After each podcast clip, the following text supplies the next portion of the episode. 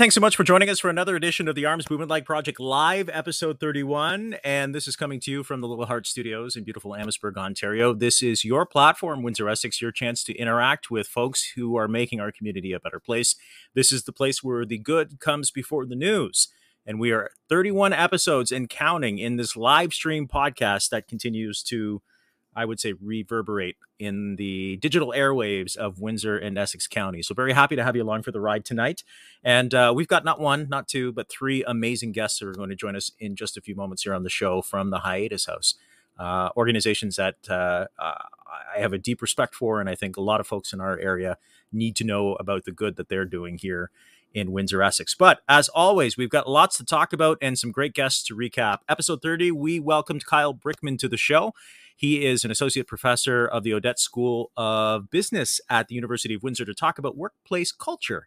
And then coming up next week, the man, the myth, the legend, Professor Za, as he's known in these parts, Dean Lister, is going to join us to talk about what makes Windsor pizza so damn good. And you've seen the videos, you've heard people talk about Windsor pizza, you've actually heard people deliver pizza from Windsor like to out west. Well, Dean is going to join us from Armando's live uh, next Tuesday night to talk a little bit about his award winning pizza and more. So, uh, wanted to also talk a little bit about what's been happening on the show. We've got a couple of ways that you can support some fantastic organizations, and we want you to comment on the live stream. We are live on Facebook, uh, LinkedIn, and we're live on Twitter with the rebroadcast happening on uh, YouTube and on our podcast page, which is on Spotify. Rich joining the show today saying, Glad to see the ABP going strong. Thank you for watching, as always, Rich. But uh, my guests tonight uh, are part of a team of individuals who are working to make Windsor Essex a safer place, a better place for women, children, and in some cases, men as well, who utilize their facility. Uh, they have been essentially a godsend to so many folks who are fleeing domestic violence here locally and they've been somebody that uh, I've certainly covered over the years in my tenure in broadcast media, but somebody, uh, an organization that uh, certainly in the last probably couple of years I've worked really closely with too. So joining me on the show tonight is Sylvie, Genevieve, and Maggie from the Hiatus House, sort of the uh, Brady Bunch, as it were, with the four live streams here. to all three of you, thank you so much for spending some time with me tonight, and uh, welcome to the project. Good to see you all. Thanks, Arms. Good to be here. Thanks for having us. Oh, my absolute pleasure. And uh, yeah, I want to talk a little bit about you know getting to know. I mean, I've certainly known Maggie through the years, uh, but you know, getting to know Sylvie, getting to know Genevieve, and some of the work that we've been doing at Royal LePage Binder Real Estate with the team uh, at Hiatus House, and the important work that you guys are doing. Uh, to help folks here locally, but um, Sylvie, we'll start with you. I know that you've come in into this position uh, in a leadership position for the Hiatus House, coming in during a pandemic as well um, doing some research on your professional career, and I have to say uh, I'm in awe of some of the outreach work that you've done for populations, specifically Indigenous populations, before coming to this position, but certainly working within the realms of the healthcare setting. Um, let's talk about that transition uh, for you coming into the hiatus house and and taking on uh, a cause that is certainly uh, a big one and and one that needs to be talked about and sort of illuminated on, and we'll talk about what's coming up in the month of November. But how did you find that transition coming into the hiatus house and and taking that experience, that wealth of experience that you have? Well, I, I came, as you know, I came in at an interesting time because the, the pandemic was in full swing and it was early days of pandemic. So uh, it was a little bit strange to say the least. I think that, um, you know, I wasn't always sure if the conversations we were having at the table were conversations about the pandemic or about everyday operations. So that was interesting. And and I I've done uh, a lot of work over the years. I've worked most of my career in mental health and addictions. I've worked with the Indigenous community, uh, coming from out, out uh, up north. So I'm originally from Timmins, and um, you know way back I actually started in a, in a CMHA that was uh, had oversight for a women's shelter in Timmins, and so it's sort of coming full circle, coming back to my roots uh, working uh, with you know with with women and uh, around family violence and the things that happen there. When you get to hit the ground running in in certainly a unique time, and I've I've always said that it's been sort of like the overarching theme of the show has been talking to all of my guests about how the pandemic has certainly changed them on a personal level and then on a professional level, really reinventing how we do things on a day to day basis. What do you think was the biggest challenge so far in terms of not only coming into a new position, but also, I guess, modifying the services and what what you folks do at the Hiatus House uh, during quote unquote, and I hate to use the term, these unprecedented times. Right. So the um, in terms of the, what was challenging, so you know the rules were changing all the time. So we we would um, we would get the team in a place where we were doing a certain piece of work and and the legislation would change or the health unit would change direction. Uh, covid has really taught us i think to uh, be able to think quickly on our feet and and to really be flexible in terms of how we do things. I mean ultimately the goal was to keep people safe from the virus you know in, in the context of the pandemic. But at hiatus house the team that's the team's business so people are thinking in terms of safety from the beginning. So I think some of the transitions, and it started happening before I got there, and Genevieve did a lot of that work. Um, the, the transition maybe wasn't as hard for this group as it may have been for some others because safety is always sort of the context within which we work. Uh, Genevieve, uh, first of all, welcome to the show. Second of all, um, tell me about your experience at the hiatus house doing what you do from a clinical lens, but but certainly uh, you know, one of the things that I kind of shocked me when I was on site, uh, I think it was back in May, Maggie, probably May, when I was doing a bit of filming for Royal Page Binder because we have our big golf tournament that benefits the hiatus house. Uh, and we really wanted to showcase some of the great work that you folks are doing and, and showcase the facility and the involvement. But some of the stats that really shocked me were uh, the amount of people that were using the hiatus house, especially during the uptick during the pandemic, too. From a clinical lens and, and, and you being involved, describe that whole process and and and those numbers that uh, continue to be reflective of why the hiatus house is so um, essential to Windsor Essex.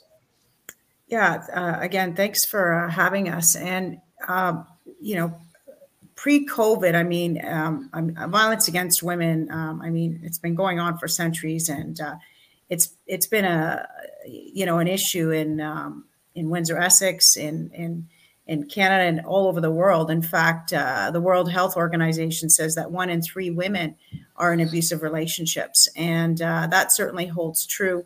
In terms of locally, I can tell you, I mean, at Hiatus House, we see on average about, you know, anywhere between 2,200 to 2,500 um, crisis calls. Um, sometimes they're from the, you know, women calling directly. Sometimes they're from family members that are calling, uh, from service providers um, in terms of our shelter, uh, you know, we see, you know, anywhere between, um, I would say 200, 250 women to about 200 kids a year.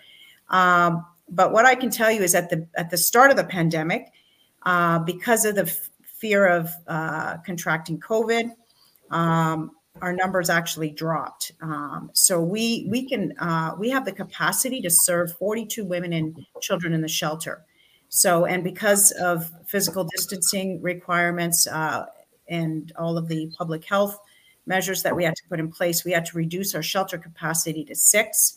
Uh, then we were able to increase it. So the numbers actually, um, you know, because people fear of the unknown did not access our shelter. They did access our crisis line, uh, but the numbers did drop. But then as the restrictions with COVID had lifted, we did see an increase um, in the numbers. Uh, but every time there would be a lockdown, we did see a dip.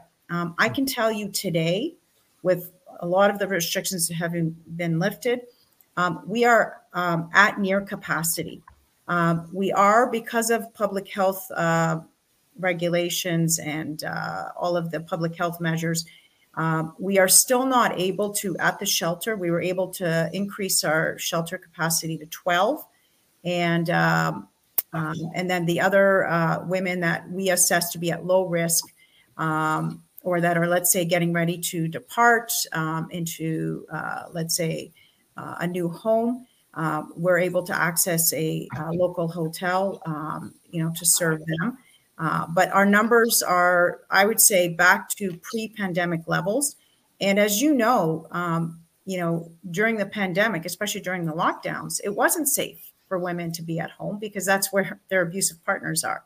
Mm-hmm. And so it, it, it, it in itself was a shadow pandemic uh, in that safe, you know, is where, uh, sorry, the abuse, um, the, the abuse was happening at the home. And so it was very difficult for women to access our services, uh, but they did the best they could during the, especially during the lockdowns. Yeah. I, I get goosebumps thinking about the challenges that somebody who's in abusive relationship is already in that sort of mindset. I would think that they need to take that first step, right? Mm-hmm. And you're in a global pandemic where they're telling you to shelter in place. Mm-hmm. And you're in a relationship where your partner is physically uh, and and in many cases verbally abusive, and you might be on that cusp to say, "My God, I need to get out of this situation for my son, my daughter, for my own sanity," but I can't go anywhere because of a pandemic, right?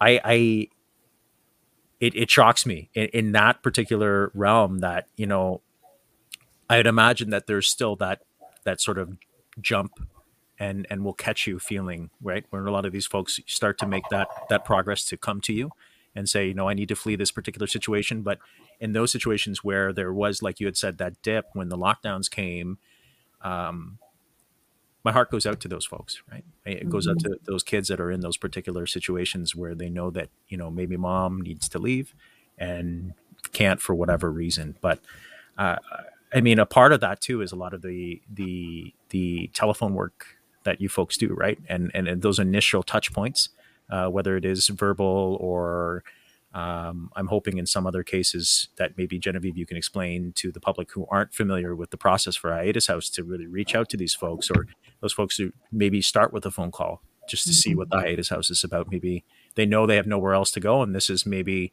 Um, you know, I heard from somebody that I knew who was going through something very similar maybe four or five years ago, it's almost like I'm damned if I do and I'm damned if I don't. So I might as well at least try. I'm in that particular position. So, what are some of those um, touch points and even that initial conversations that you have with folks who are looking to get that help? Yeah, I think you know uh, the our, our 24 hour helpline. We you know is is I would say um, a great place to start. You can call anonymously um, and you know um, and and start sharing your story. Like really. Um, that's the first step is to reach out and ask for help and it takes tremendous amount of courage and so um, we have professionally trained counselors we have an amazing team of dedicated staff who are there to listen uh, you know to believe um, and to help women identify um, you know what is it that they need um, what resources you know can we offer them it really starts with uh, where she's at if, if it's the woman calling Sometimes we have family members calling. Sometimes we have service providers calling. They don't know what to do. And really, our our staff um, are there to um, you know uh, say, create a personalized safety plan for that person. Uh, but most importantly, to um, help them you know navigate to through whatever it is that they need. Sometimes they need a safe place to stay. Sometimes they um, they may have a safe place to stay. Uh, they've left an abusive relationship, but they need ongoing counseling. So not only for themselves, maybe for their children. So one one thing that uh, Hiatus House provides that a lot of other organizations don't is that we service all family members who've been impacted by domestic violence. So we provide shelter, we provide a 24-hour helpline. We also provide counseling for the children. We do also provide counseling for men who um, are the abusive persons. And what we do is that goal of that program is to encourage men to take responsibility for the violence and to stop the violence. Because at the end of the day, in order to end violence against women, we have to provide services to the men so that uh, the violence stops. And uh, we also provide um, a family court support worker program to help women navigate through the complex, you know, family court system and we provide transitional housing support. So it really depends on what it is that they need. But our professionally trained counselors are there uh, to provide, uh, you know, a compassionate ear to uh, help them, uh, you know, decide. But really, it's up to them to decide to, but to identify what is it that they need and how can we best help them uh, based on what that need is. Um, but uh, it's, you know, um, it really depends on uh, what it is they need. But most importantly, our goal is to help enhance their safety as best as we can. And, and we don't do this work alone. We do it with our community partners. Um, and, you know, I don't know, Sylvie, if you wanted to talk about all of our community partners that we are part of through the Violence Against Women Coordinating Committee. Uh, we rely on, you know, police, um, you know, the criminal justice system, uh, victim services, um, various agencies um, to help us, uh, you know, work together to create safe uh, environments and uh, create a, a, life free of violence for all family members who've been impacted because it's a it's a community issue and uh, ongoing societal issue that uh, we all have to work together. Yeah, I, I, and kudos to you. I mean, I, I said this to Sylvie at the um, Royal LePage Binder golf tournament uh, for the Hiatus House when we had a chance to talk at one of the golf holes, and I said, kudos to you for your leadership team to have that insight that you don't operate in a silo, right? Mm-hmm. I think that uh, uh that happens so often during multifaceted uh, uh, projects and organizations where sometimes we, we, we sort of work in a silo. But I, you have so many of those partnerships, Sylvia, that uh, I, I, would think it would be beneficial because instead of everybody sort of do running in every direction, it's you know you're all working toward that common goal. And when you're able to work with uh, individuals like Victim Services, right, Windsor mm-hmm. Police too that all is a part of that puzzle that forms that picture of you know that individual case by case basis that you may see come into the hiatus house right and, and we you know we we see the people who come into services today uh, have far we recognize far better today the complexities that people are facing so while they come to us uh, having um, this acute experience of, of this traumatic experience of family violence they often have other um, other struggles as well. So some of them are living with mental illness. Some have substance use problems. Um, and uh, and Genevieve talked a little bit about court support, you know, legal issues. And so when we, we have case managers that will sort of work through these issues with people, figure out what they need, and we're we're the experts in in family violence, domestic violence, uh, gender based violence, uh, and trauma but we're not the experts in all these other things so it's really like about you know having a village right um, mm-hmm. working with people making sure that everybody comes together to, to offer the best service possible to help people get on their feet and, and to help them feel supported and uh, that we lift them up. And um, and I think that we we do need to do this together. And there's there's lots lots of different um, there's lots of work to do for all of us.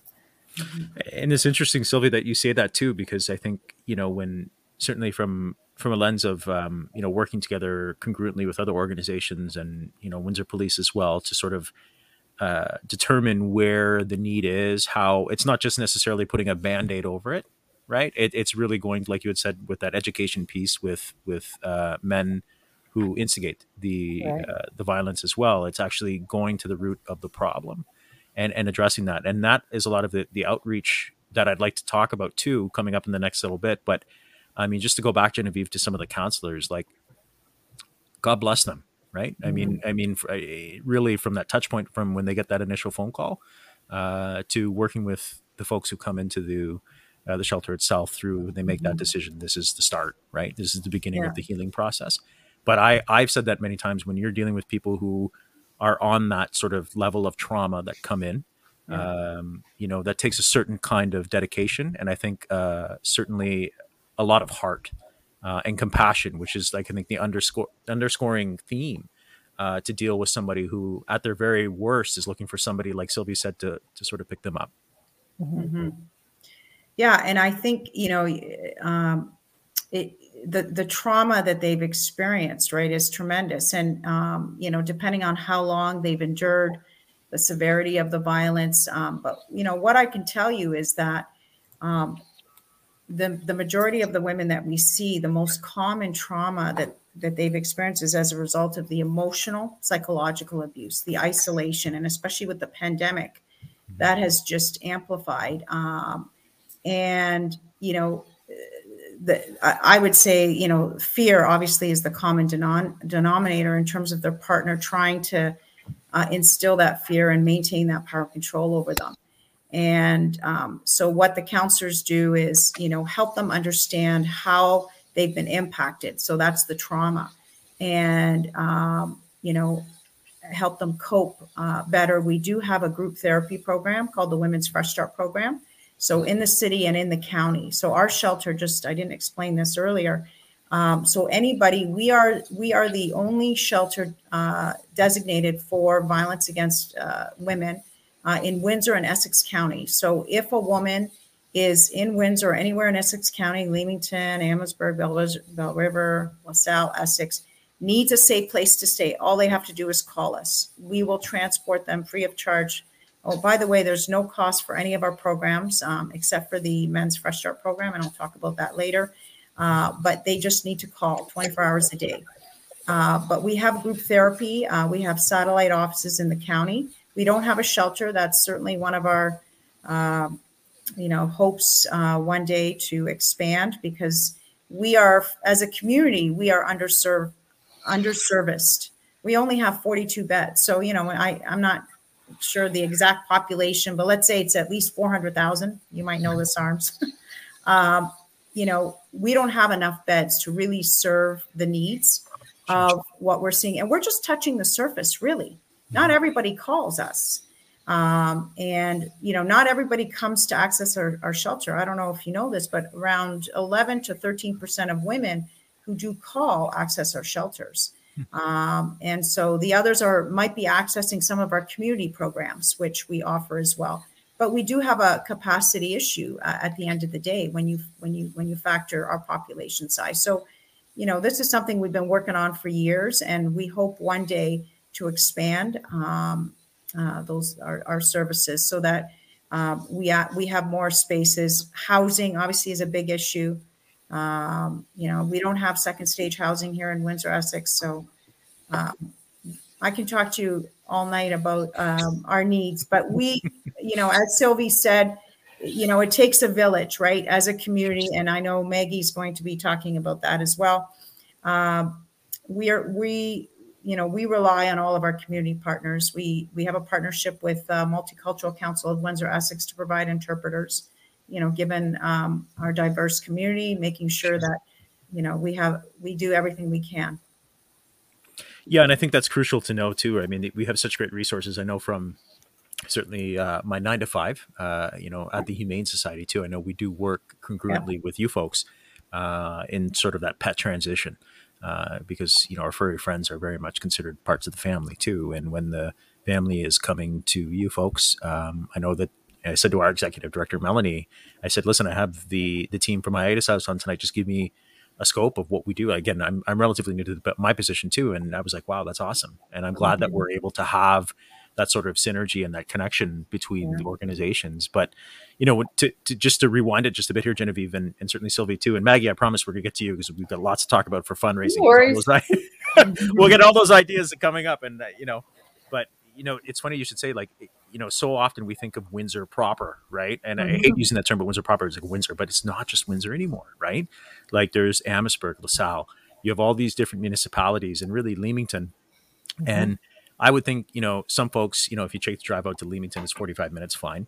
But sometimes I would think in some cases that may be a barrier, right? And for yeah. that 45 minute drive Absolutely. to say, I need to flee, but I can't for what you know for whatever reason I can't afford, I can't find, I, I don't have the transportation to get to the hiatus house in Windsor. So, I mean, that would be fantastic. I mean, eh, forgive me for speaking out of term, Sylvie. Um, you know, Genevieve, I know Maggie from a fundraising perspective, we can talk about this too, but to have that down the road where you're able to have something to support mm-hmm. those folks because, you know, for 45 minutes for some folks, no problem, but others, it's, that's like half a world away sometimes if you're, especially if you're in those, those snap yeah. decisions, like I got to flee. Yeah and, and it is it is a long distance and, and people you know the more you move people away from the familiar envir- environment as well right? People mm-hmm. want to it's best to serve people close to what is familiar because if we remove women and they're i mean it's only 40 minutes but for some that's like like you say that's a long way away. And so w- would be ideal to be able to service people as close to home as possible. And you know what one of the ways i i know that um, uh, before I came on board, uh, there was some efforts made to look at uh, developing a shelter in Leamington, and it's still on the table. It is something that we may uh, be working towards in the future.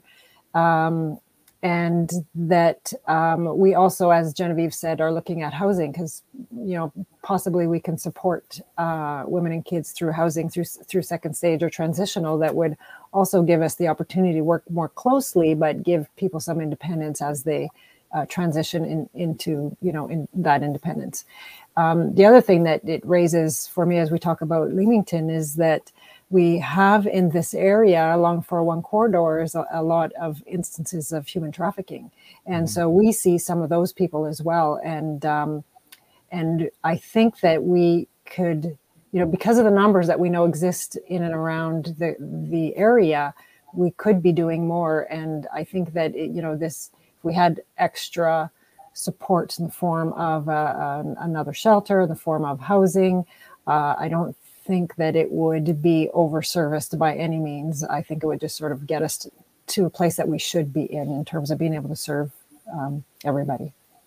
Well, I don't think there's any question. Um, just hearing the three of you speak, and and certainly knowing uh, many of you through professional realms over the years too, that there's a need for it. I mean, I, I, the numbers are there. Um, you know, Genevieve, you talked about diverse communities too, and you know, I, I have often said many times um, on our live streams um, that Windsor, to me, I mean, most of my family's up uh, on my dad's side, the Filipino side, is up in Mississauga, and if you go to Mississauga, I mean, it is is very different, at least the mm-hmm. last four or five years, uh, in terms of the um, cultural diversity. Mm-hmm. Uh, but it's nice to see Windsor sort of catching up. You've got a lot of people who are uh, coming from up the 401, so to speak, coming to Windsor planning routes here, especially with remote work. But with that also comes, um, and I don't want they're not language challenges, but it's just thinking outside the box, right? Mm-hmm, I mean, from a humane society perspective, for us too, like we had our first microchip drive-through clinic in Leamington, and uh, you know, being very aware of uh, the Spanish-speaking population there, it would be a very,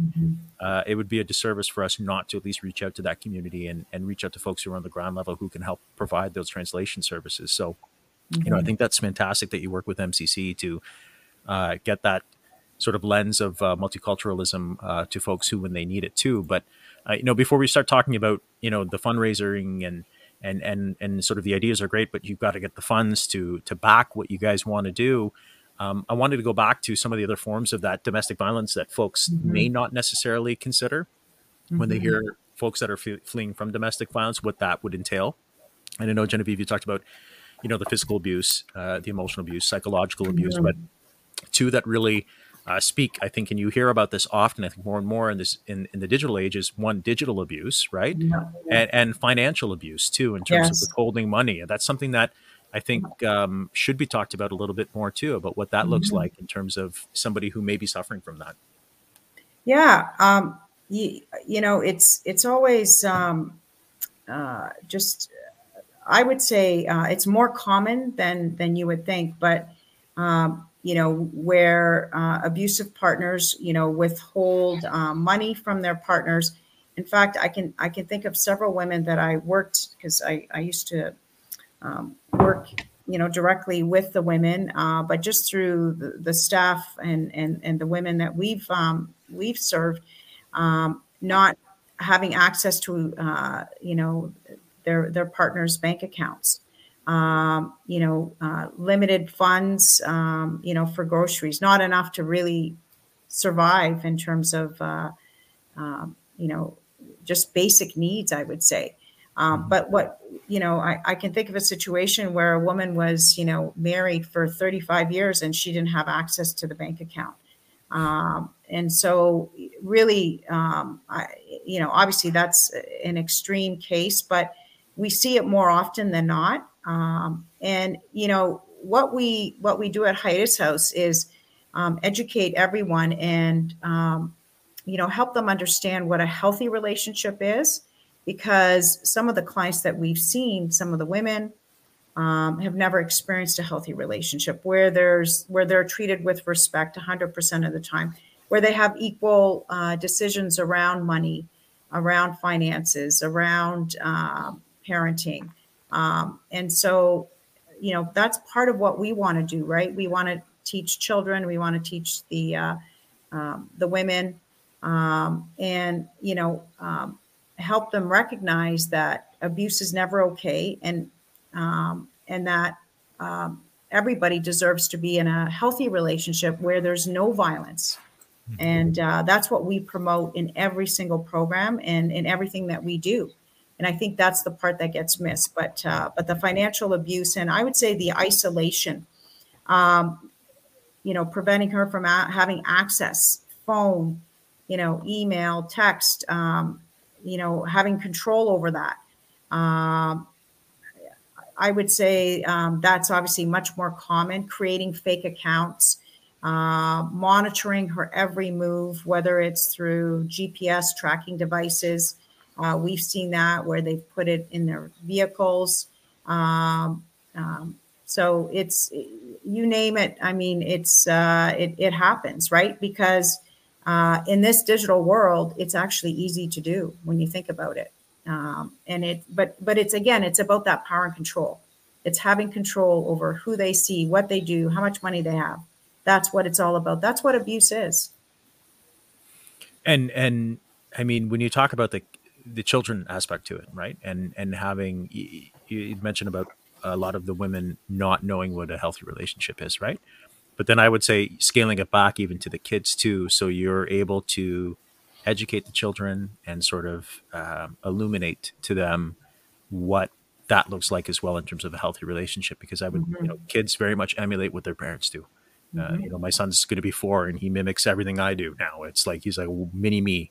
But when you're able to teach them right and wrong, and then able to say, "Hey, this is this is how it should be," mm-hmm. as opposed to this is the normal that you may have experienced. I think I, I would assume, and correct me if I'm wrong, that's that's part of breaking that cycle, right? Yeah. Because they don't grow up as you know men and women thinking, wait a second, this is this is normal, when in fact it is very much not. Yeah, and that's really key that early intervention because what we have found is that when we teach kids that violence is never okay and what respect is and that you know everybody deserves to be treated with respect 100% of the time and I think what happens sometimes people confuse conflict with violence. Conflict is, you know, um, is is healthy in terms of we're all we're always going to have disagreements. To me, that's what conflict is, right? Depends on how you define. But violence is never okay. You know, whether it's calling somebody a name, you know, you know, taking their money, controlling their money, controlling who they see or what they do. And so it's teaching kids early on. And what we have found is that when we intervene early with kids and, um, you know, they're in safer environments, uh, there's, there's less likelihood of those kids, um, you know, thinking that abuse is okay because what ends up happening is they become desensitized, right? And they start to think it is okay. Um, and so, and, and there's been a lot of research that's been done to, to show that you know if you grow up in a home where you witness you know your dad abusing your mom yes there's a there's a higher likelihood that you know you're going to uh, become abusive yourself. Um, and if you're you know a, a girl uh, you know being raised witnessing your mom being abused you might start to think that well that's okay that that's normal. Um, and so you know so really the goal is uh, to try to break that cycle because it is generational. What we find is that a lot of times kids, um, this is what you know I would say is um, we see sometimes where we've seen them as children in the shelter and then you know 10 15 years later i've been doing this for a long time uh, we see them as young women who who uh, end up in in abusive relationships um, you know and so it's it's about um, you know being helping them understand how they've been impacted as children and how to break that cycle. And uh, and and when and recognizing what those red flags are and recognizing that abusive behavior um, you know is uh, is never okay you know, I, am just on your site too, and I've been uh, putting up the, the, the site for folks to take a look at. If you know somebody who is in an abusive relationship, highly recommend that you check out their website. Is a is, it's got tons of information. Hiatushouse.com. If you're listening to the podcast after the fact, uh, tons of information on there. They've got a Twitter and they've got Facebook as well. Uh, this this really, I think, speaks to me about you know taking. I had said at the beginning of the show, taking that sort of leap of faith, right? And saying, okay, I know that I can't be here anymore, but I know I need to flee, right? But this mm-hmm. this really just like I, I Genevieve, as you're, you're speaking, I was just on the site, and the average woman will make up to five attempts to leave her abuser before mm-hmm. ending the relationship permanently. Mm-hmm. That's I, am gonna say that's like hell and back if you if you think about it, because they I, I think if you're going to you get to that point, then you start over again, and then the mm-hmm. abuser I would I would think is thinking, okay, well I've got them back, right? Like I'm I'm I'm going to kind of mold my strategy to do whatever. But it, it, that's that's emotionally exhausting. Yeah. Just mm-hmm. hearing five times, but often when they hit that threshold, I'm hoping that's and that's where very much I think where the support of the hiatus house is so crucial. So you're able to guide them because it's not just mm-hmm. a a one and done situation, right? I would say yeah. it's a constant support that they need. They need to have that reassurance, that that positivity, um, that reassurance that know there is life after the the abuse. Yeah, because often, you know, what what women tell us is that they love their partners. They just want the violence to stop. And that's the work. And as you know, you know, um, and Sylvie, you know, and Maggie can tell you that, you know, change takes time. And so what we do is we work with all family members, right? Um, you know, to help them because, um, you know, they're not abusive 100% of the time, but they are abusive. And so it's about helping, obviously, uh, working with the men who are violent and helping them take responsibility, right? Because that's how change first starts, recognizing that you have an issue and then working with the women, working with the kids to help them, you know, heal from the effects of what they've been exposed to and to break that cycle. And, uh, but everybody, you know, can play a role in, um, you know, working at, um, you know trying to live free of violence. And uh, but it's it is a um, it's a you know it's an individual community and societal effort and a systemic effort in terms of what you know legislation is in place where we need to go with changing policies and how our whole system from the criminal justice system to um, you know the you know uh, adopting uh, national action plans on ending violence against women. So it's you know i um, i think you know locally we we can help uh, whoever's calling us. So if if you are being um, if you're being abused or you know somebody who's being abused and you need help uh, please please contact our 24 hour helpline and we will connect you to what you need that information again is on our, their website too, hiatushouse.com. Now, Genevieve, you had mentioned you've done this, you've been with Hiatus House for a long time. Um, in your opinion, have have we been doing enough to educate folks and and and can we i mean obviously i think we can be doing more right and that's where a lot of the mm-hmm. outreach campaigns come and obviously a big month in november coming up and i want yeah. to talk to maggie about that too but should we be doing more in 2021 absolutely I I would like to, and I think Sylvie and uh, Maggie, um, we've talked about this uh, prevention. You know, we don't have enough resources, but this is where the education system. You know, how about we start teaching our kids about healthy relationships versus unhealthy relationships, like you know, right elementary school all the way through I know that uh, we have we have uh, one thing uh, program I, I uh, forgot to mention is our school based program. We have two therapists who go into the schools and work with kids to help them heal from the uh, uh, you know the effects of domestic violence. And but we don't have so they provide the counseling. But what what would what would be great to see is more prevention in terms of um, you know curriculum that is i would say um, you know in, embedded in the in the education um, you know elementary and secondary schools. And um, and even outside of that the, the more we talk about it the more we talk with each other about it and the more we learn about it uh, and get the community talking which is part of what we're doing with shine the light. It, the, the the more we can the better we can identify it and people will you know support one another through it you know women can have the conversation and other other people who witness it can bring it up in a in a gentle way. You know we can teach people those skills as well uh, in a more general way so that we can also interrupt it right? Uh, so teaching kids from a young age change the patterns and then learn ways to to interrupt it in the moment. I guess it's it's you know, to borrow a page out of CMHA, right? It's it's breaking the stigma, right? Mm-hmm. To, to say to normalize it and say, hey, wait a second, that's not good. like not okay. it's not like it was in the 80s or in the 70s where yeah. it's like you you turn a blind eye and oh whatever. It's like no, there's a zero almost a zero tolerance policy. Like if that's right. happening, you need to go and and normalizing that conversation from a societal standpoint to say yes, like you need to have these conversations and for betterment of you and and your children who may be stuck in that relationship. Yeah, yeah, we need to talk about it. Yeah, and we we've had you know uh, the government of Ontario um, had started in the early 2000s the Neighbors, Friends, and Family campaign, which I you may have heard of, but it's to educate the public, right? Your neighbors, your family, your friends about uh, the issue of violence against women, and uh, and then the Shine the Light campaign, which Maggie will be talking about.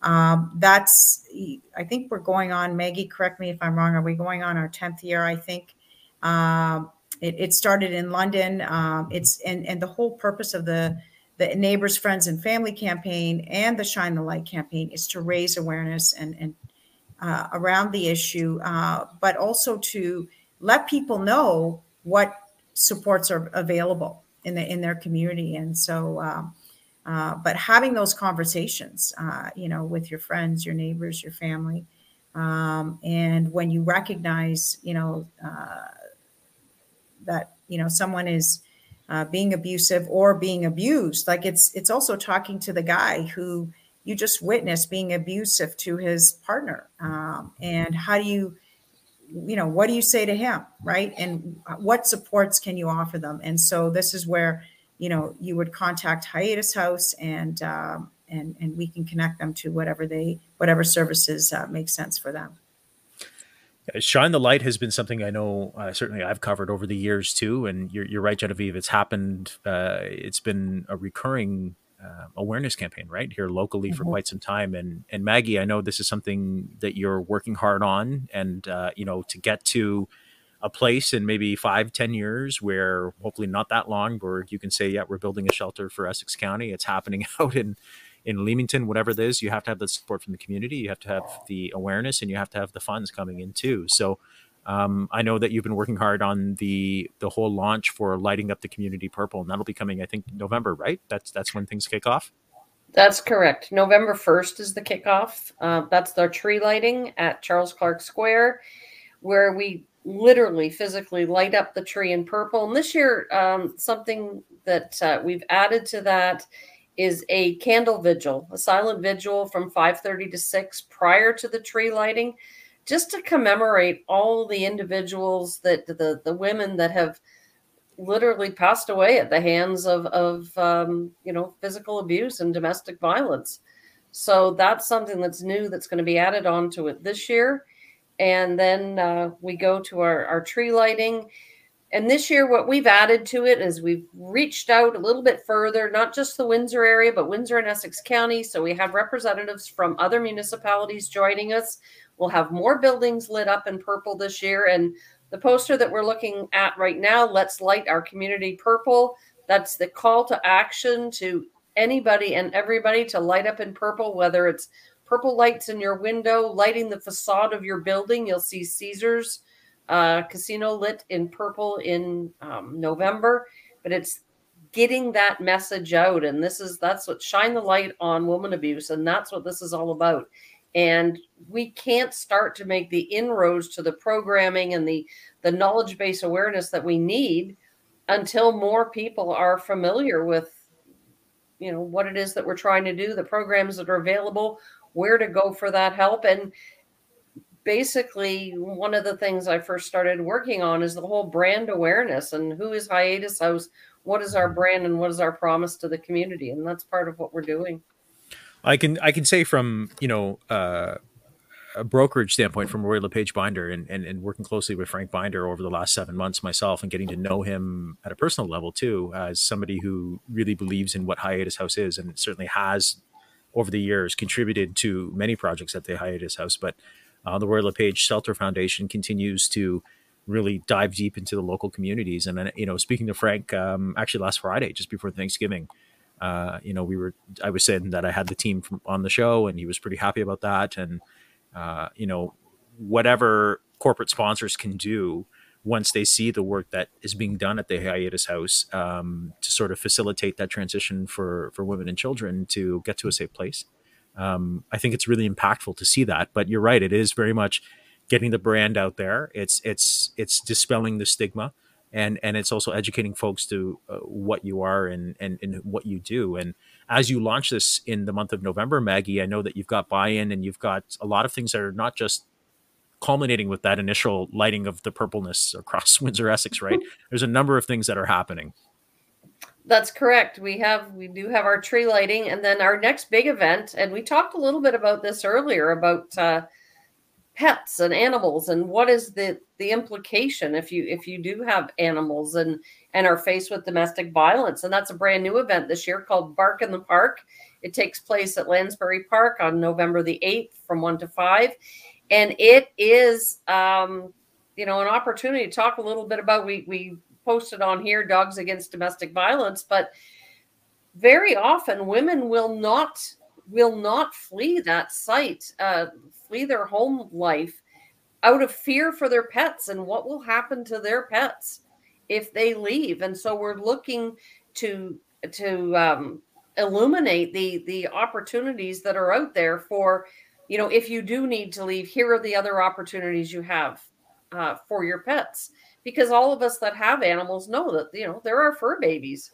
Mm-hmm. And that becomes a, a, a, huge concern and weighs on these people. And I've read um, one of the staff shared with me some some writings that that talked about, you know, having somewhere safe to put their pets help save their life because that allowed them the freedom to move on and to go to the shelter and that's imperative yeah and i think that's it, it, speaks to again the connection between people and animals and uh, i mean from a humane society perspective that's that's our mo right? I mean it's it's about keeping families together and being able to work with uh, individuals and organizations like yourself. I mean i think this is going to be a fantastic uh, a day of awareness and and something that folks need to check out uh, and I know that you know in some capacity the Humane Society will be helping you with this particular event on Monday, November eighth. So we're really much looking forward to helping out and uh, you know being involved in this at Lanspeary Park too, November eighth. And then Maggie, you've got a couple of other things that are going to be continuing through the month uh, of November to again spread that awareness, right? That's correct. November 15th is your Wear Purple Day. Purple is the color chosen uh, to depict, um, you know, violence against women, and it's a color of courage. And that uh, we know that some municipalities are adopting that day as Purple Day. They're encouraging their staff to wear purple. Take your pictures, send them in to us. And then Thursday, November 25th, is the raising of the OAITH flag. It starts uh, 16 days of activism against gender based violence. We know here St. Clair College will be raising that flag at both their down camp, downtown campus, the South Windsor campus, and the Chatham campus. And that's something new this year, and we're very proud of that that relationship and that opportunity to to you know to fly that flag. And once again, it's one more way that we help to to disseminate the information. Maybe I can just um, mention quickly. Yeah, it's um, I, I'm yeah, I absolutely. By all means, Maggie. Uh, sorry, Sylvie. Go ahead. Uh, I just want to mention that um, OAITH is the Ontario Association of Interval and Transitional Homes, and um, they support all of the VAW shelters across the province through through things like advocacy, uh, training, and information. Just just to give to some context to who they are. One of the uh, sure. projects that they work on is they uh, develop a, um, a femicide report and um, in that report, they they list um, occurrences of femicide across the province. And I just, you know, I did I did have a chance to look at that report recently, and in from January to August of this year, there were 41 women in that report uh, from Ontario who who sort of you know lost their lives at the hands of their partner, and so I, I, I just wanted to you know and this is part of why they're involved with the, with the campaign and and it's one of the pieces of work that they do. So I just wanted to note that as well. Absolutely, and I think that's that's crucial information to know. And then you've got the big uh, culmination of the month too that's happening in uh, beautiful town of Amherstburg. It's a little biased because uh, I love the area and I know it's uh, a place that uh, you know over the years, Maggie, you and I have had many, many fond memories at the Amherstburg Parade. But this is something that I think is going to be really neat to sort of reach out to the community on the the 27th, right?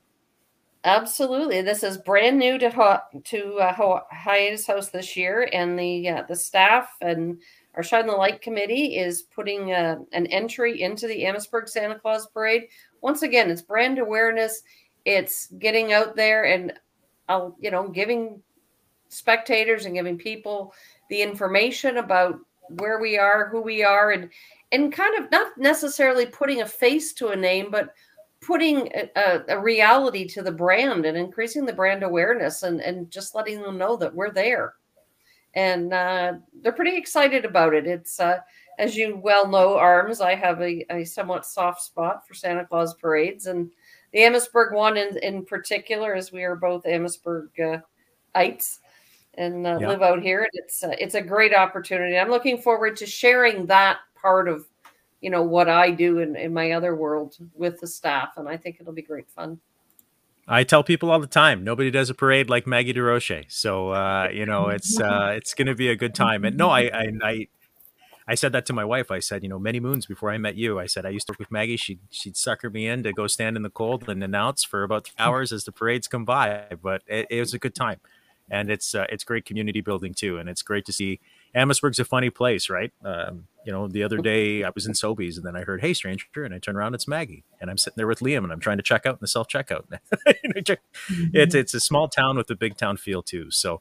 I think it's it's great that you guys are getting out there too, and you know, with a few minutes left to go on the show, Genevieve and uh, and Sylvie were talking about sort of like the wide spectrum of things down the pipe that are coming, hopefully coming uh, ideas that are coming, but you can't really have those ideas come to fruition if you don't have your your development folks and, and your fundraising folks hitting the ground, talking to um, you know, getting that brand out there, and then working with with individuals and corporations and businesses to say your fundraising dollars come here, and this is the direct impact of how you're affecting change people's lives. Um, I know Maggie, this is something that you're very skilled at, and um, I know you continue to develop for the hiatus house too, with you know working with businesses here locally to sort of um, you know get them involved. You know, from a Royal LePage standpoint too, just get them involved into the community and and and show the work. I know that uh, Frank was saying to me that we're very excited to be a part of the playground and and and and that whole piece, and then the kitchen that's going to be coming up as well at the hiatus house with some of the donations that are coming in.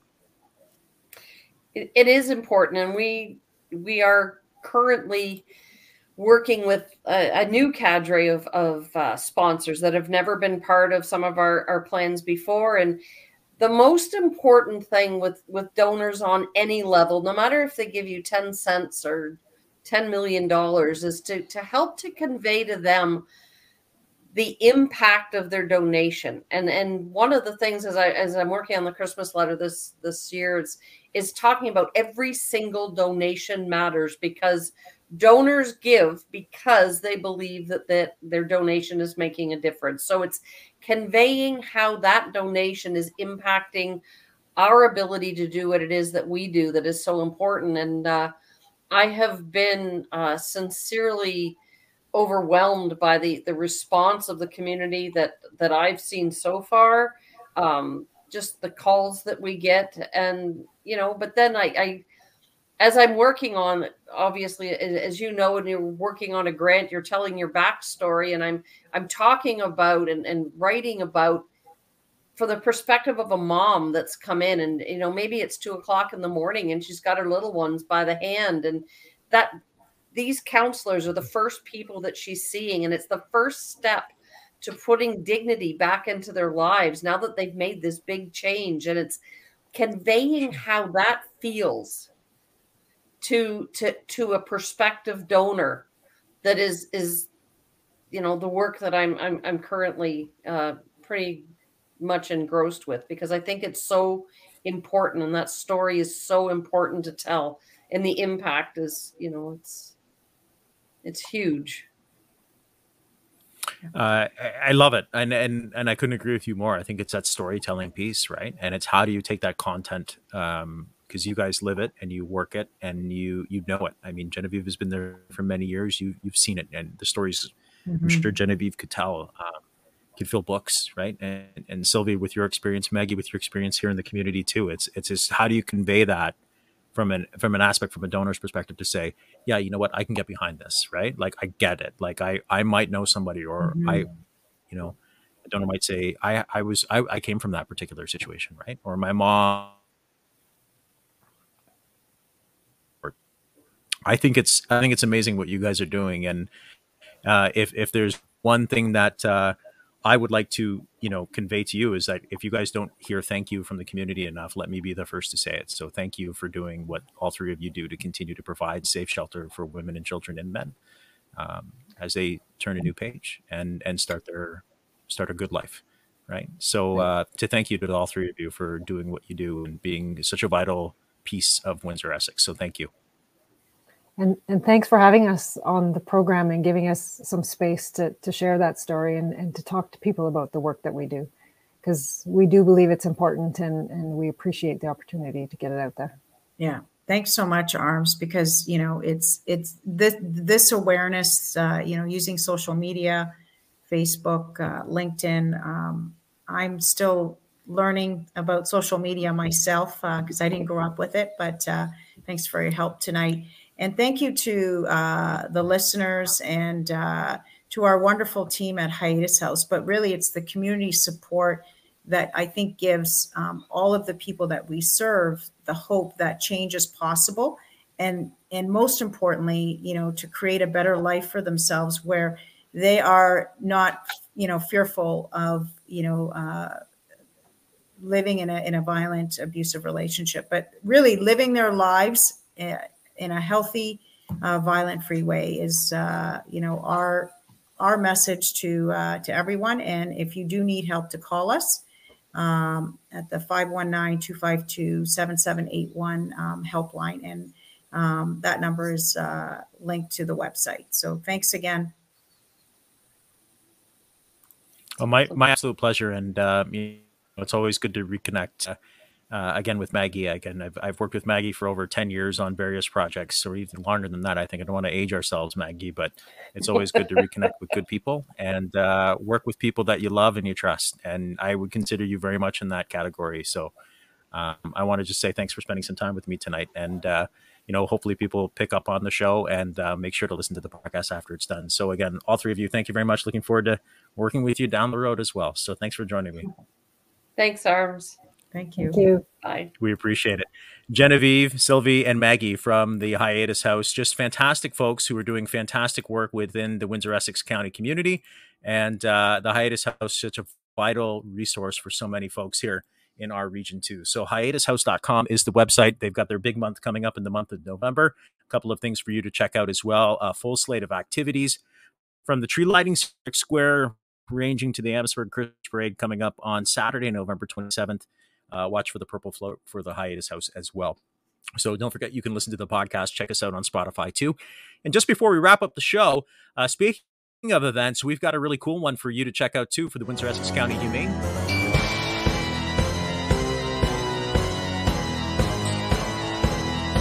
Can help us raise some funds for the Windsor Essex County Humane Society. It's a spectacular thing coming up Saturday, October 30th at GL Heritage Brewing. We've got a costume contest, live entertainment, and more. Pets are welcome. We'd love to see you at the Devil's Masquerade.